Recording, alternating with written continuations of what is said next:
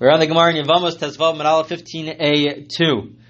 The Gemara is discussing uh, different proofs, uh, trying to prove whether or not Beis Shammai, in the end of the day, agrees to Beis Hillel, or do we say that no, Beis Shammai maintains their own position against Beis Hillel? Something which we discussed in the last recording and also last week. Uh, we discussed why you would say one way or the other but that's the discussion of the Gemara for this week's uh, daf, for this week's page. And we left off with, we were in the middle of a, of a, of a particular topic uh, in the last recording, so I just wanted to go back to, to that beginning of that topic and, and uh, discuss the question and the answer. Essentially, the Gemara wanted to bring a proof uh, from Rabban Gamliel. Rabban Gamliel, he married uh, his sister-in-law after his brother passed away. His brother was married to Rabban Gamliel's own daughter. So certainly there's no mitzvah yibum or chalitza for uh, the daughter. Uh, there, there's a there's an exemption there, but with regards to the co-wife, Rabban Gamliel did yibum with the co-wife. So that seems to prove that Beis maintained their position, because that's only true according to the position of Beis. According to Beis Hillel, there is no obligation to do yibum or chalitza. In fact, it's a prohibition to do yibum because it's outside the context of a mitzvah. But the fact that Rabbi Gamliel did it shows that there were those who actually practically followed Beis Shammai. And the problem, says the Gemara, is that Rabbi Gamliel is a student of Beis Hillel. He's not a student of Beis Shammai.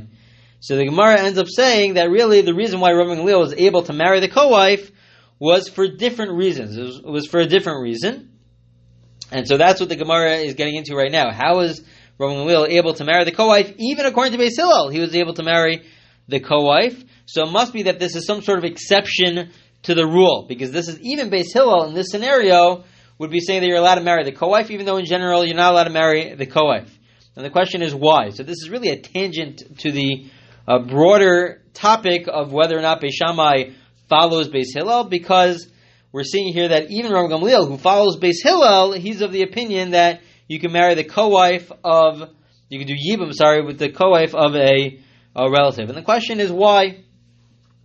Uh, so the the brisa which we quoted says that Rabbi Gamliel was able to do this, and then in the end of the brisa, which is where we left off with, the end of the brisa quotes the acherim. Others explain, meaning a different opinion says that the reason why Rabbi Gamliel was able to do this was because uh, his daughter, who was married to his brother, uh, was an aylonis. And we had this in the past. A lot of the exceptions that we're going to quote, we're going to quote three different exceptions as to why this was allowed. A lot of these exceptions were we've seen in the past, referenced in the past. And one of these ideas is that she was an aylonis. Because uh, she's an aylonis, uh, so therefore the co-wife is allowed to do yibum, it should do yibum or chalitza once the once the relative is an aylonis. An aylonis is, is, is a, a, person who's not who's not able to have children. So because she's not able to have children, we'll explain exactly why in a minute. But because she's not able to have children, so she's sort of removed from the discussion. She's sort of not part of the discussion as to whether we could do yibum or chalitza. And so therefore, she, the Rabban Gamliel could do yibum or chalitza with the co-wife, even though uh, the co-wife is a co-wife of a daughter of Rabban Gamliel. Uh, but the point of the Gemara here is to say that the second opinion of the Brisa says the reason why Rabbi Gamliel was able to do this was because she's an aylonis. So the Gemara wants to know, doesn't that prove that the first opinion that's mentioned in the Brisa, the first opinion argues and says that it's for a different reason? Doesn't that prove to us that the first opinion cannot be of the opinion that says that the reason why Rabbi Gamliel was able to do this was because the daughter was an aylonis, was somebody who couldn't have children? That's the question of the Gemara, because the second opinion says that the reason the reason why this is an exception is because the daughter was somebody who couldn't have children, therefore she's she can't have children. You're just totally removed from the discussion. Doesn't that prove to us that the first opinion that's quoted must be for a different reason? It's not because of islandness. So the Gemara gives now three different reasons as to why, according to the first opinion, uh, this is an exception to the rule. Again, the rule is like Beis Hillel. Rabbi Gamliel follows Beis Hillel. The rule is like Beis Hillel, who says that in general, the co-wife does not have a mitzvah of Yibum or Chalitza.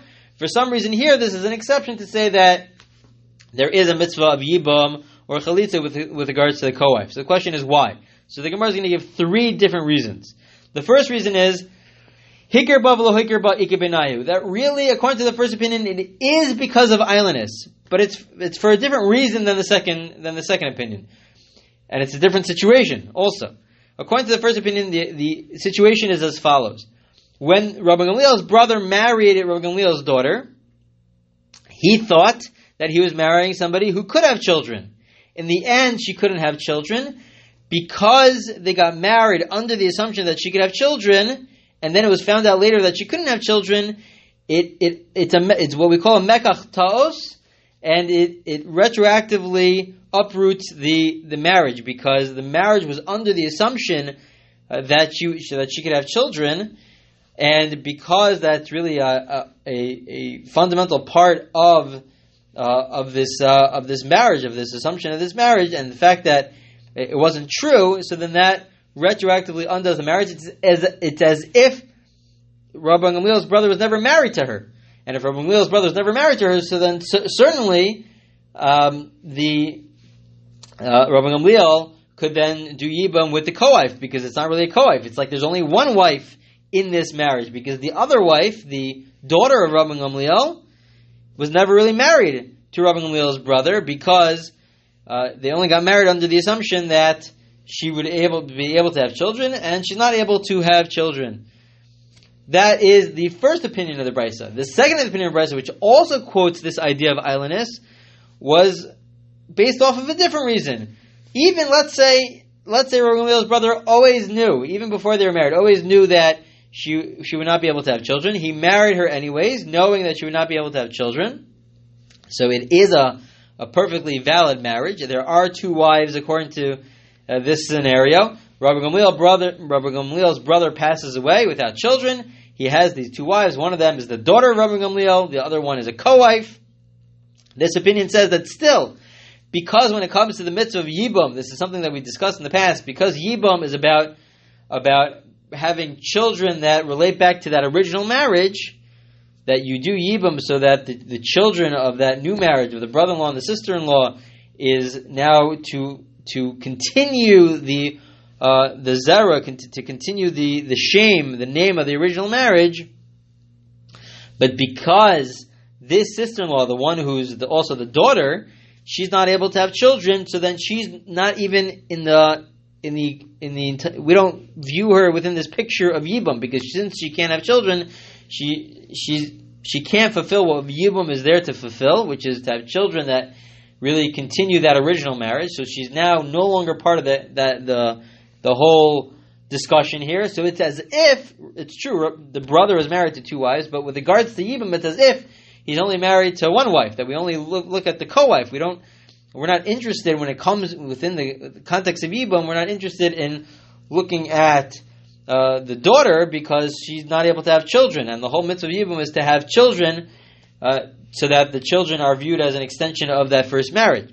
So therefore, when it, within the context of Yibam, it's as if we only look at the co-wife who is not related, and that's how Rabbi Gamliel was able to do Yibam with that co-wife who was not related. That is the first explanation as to the exceptions, uh, as to why even Beis Hillel would say that you're allowed to do Yibam uh, when it is a situation where there are two wives, one of them is related to the brother, the other wife is just a co-wife, not related uh, to the to the to the live brother. The second exception, this is also something that we had in the past, uh, which is essentially saying that the reason, according to the first opinion, the reason why uh, Rabbi Gamliel was able to do yibam with the uh, co-wife was because it was the following situation. It was where uh, when the brother passed away, he was really only married to the co-wife, and he was not married to uh, his his uh, to his niece, to Rabbi Gamliel's daughter, because they got divorced. They got divorced before he passed away, so therefore, at the time of his death, there was only one wife. There was the wife who was not related to anybody, and was not related to Rabbi Gamliel, and that's how Rabbi Gamliel was able to do yibam, because at the time of death, um, he the the the uh, the co-wife was the only wife, and that's the explanation as to how Rabbi Gamliel was able to uh, to uh, to do yibam with the co-wife, because at the time of death uh, he was uh, the brother was not married to Rabbi Gamliel's daughter. That's the second exception. The third exception is Ibayisema Yesh Tnai Bebia Ika The third exception is as follows. It's that when they when Rabbi Gamliel's brother originally married his niece, meaning Rabbi Gamliel's daughter, uh, he married her on condition. They made it on condition, whatever the condition is. It was on condition that, let's say, whatever the condition is, that uh, on, on condition that uh, of uh, that so, that so, something would would happen, or that the, that uh, there's a certain condition about uh, the type, any condition, whatever the condition is, there's some sort of condition, and that condition is not fulfilled. So therefore, it annuls the marriage retroactively. According to the first opinion, according to this opinion that says that Rabbi Will was able to do yibam with the co-wife, and so since it retroactively um, undoes the marriage because the condition wasn't fulfilled, it annuls the marriage. Since it annuls the marriage, so it's like the Rabbi Gamliel's brother was never married to his niece. It was never married to Rabbi Gamliel's daughter. And it's like he was only married to the co-wife. So there's really only one wife here. So this is how it's an exception because he was never really married to the daughter of Rabban Gamliel. So these are the three different uh, explanations as to how Rabban Gamliel was able to marry the co-wife uh, to do yibum with the co-wife of his daughter, right? It was his daughter was the other wife. How is he able to do the mitzvah of yibum if, according to Beis Hillel, Ramilil follows Beis Hillel, and Beis Hillel is of the opinion that there's an ex- that uh, there is an exemption of yibum or chalitza with regard to the co-wife? The answer is that either it's a case where, uh, for some reason, uh, the the the marriage was annulled with regards to the daughter, uh, because it was on condition or because it was under an assumption that she would be able to have kids and she's not able to have kids, or we say that at the time of death uh, they already got divorced and so therefore uh, at the time of death there was only one there was only one wife, the co-wife who was not related to Rabbi Gamliel. These are all different reasons as to how Rabbi Gamliel was able to perform the mitzvah of Yibam with the co-wife.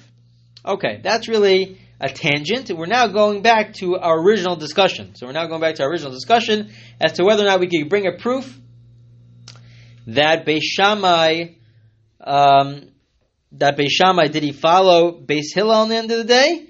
Even though he disagreed um, in, in the whole discussion, does he, practically, does he follow Beis Hillel or does he not follow Beis Hillel? Until now, our entire discussion was about our Mishnah we had a machlokas. There was a dispute between Beisham and Beisila within, within our Mishnah with regards to the co-wife, and that was the entire discussion. The Gemara now is broadening this discussion to any dispute between Beis Shammai and Beis If there's any dispute between Beis Shammai and Beis could we prove that Beis Shammai practically agrees to Beis Hillel practically, or do we say that no, they maintain their position practically and they disagree uh, with Beis Hillel? So we're now going to discuss other areas of law, not discussing the Yibam discussion, the Yibam dispute.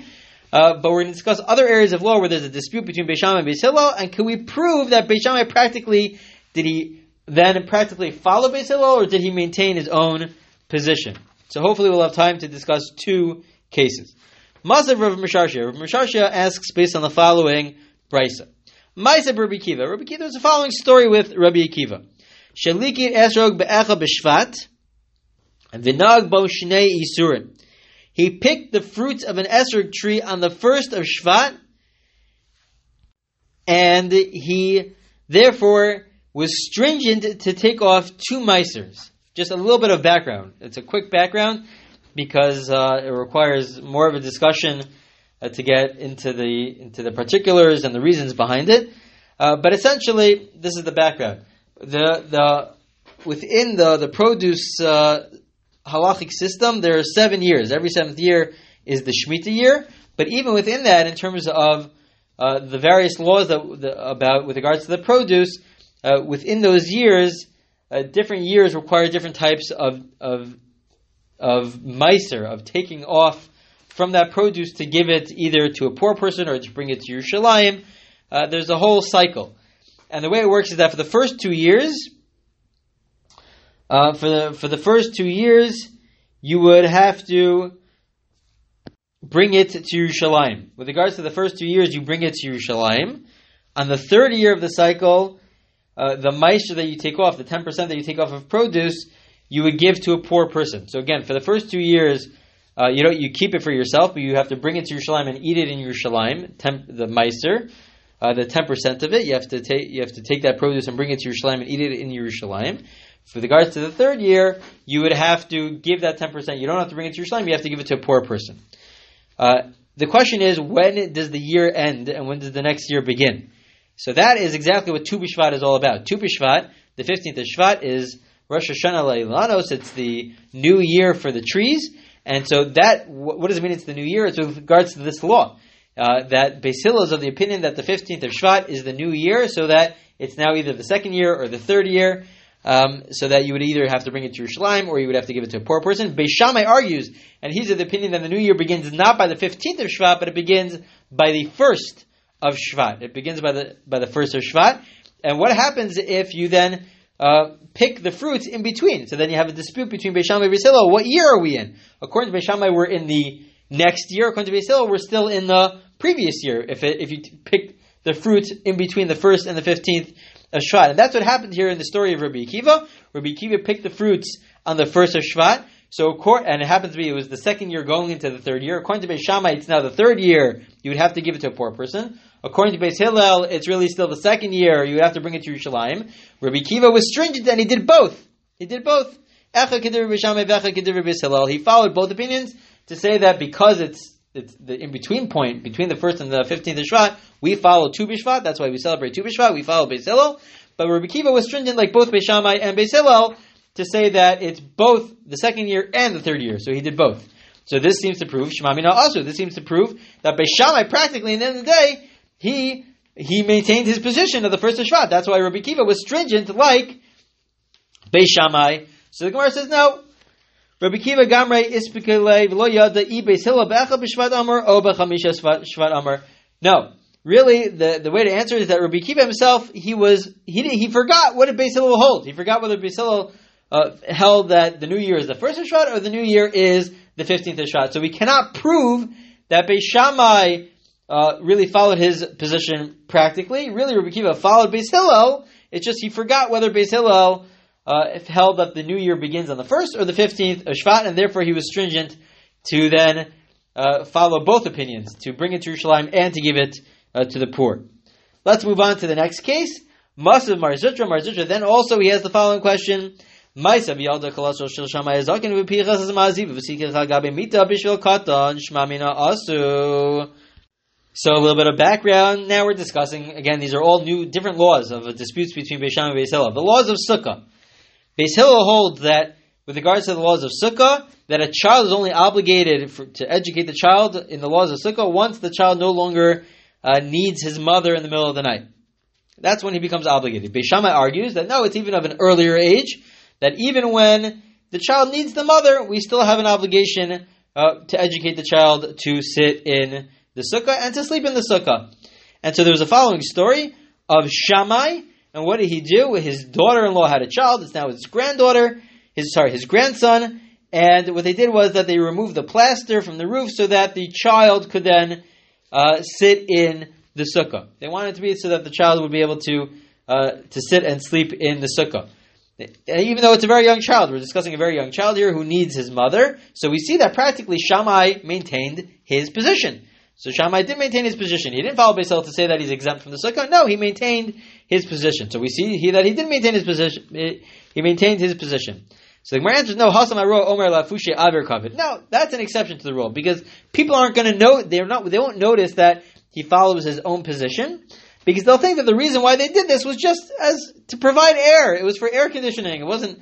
It wasn't. Uh, it was to provide air. It wasn't there to fulfill the mitzvah of sukkah, but it was there to provide air within the room. And so therefore nobody would notice that they're maintaining their position. So really, it's not that they didn't do this uh, because they maintained their position. It was really, people will know, will see then think that it wasn't uh, because they maintained their position. Um, so we'll, we'll stop here. Those are, those are three cases, three different examples that we discussed about uh, whether or not trying to bring a proof whether or not Beis Shammai really maintains their position. We now started to broaden the topic beyond just our Yibum case to other cases of disputes between Beis Shammai and Beis Hillel. Could we prove that Beis Shammai uh, maintains their own position or that they follow uh, Beis Hillel. So we, we tried to bring two proofs, and we, in the end of the day, we said that those weren't proofs, that we cannot prove that Beis Shammai maintained uh, their own position.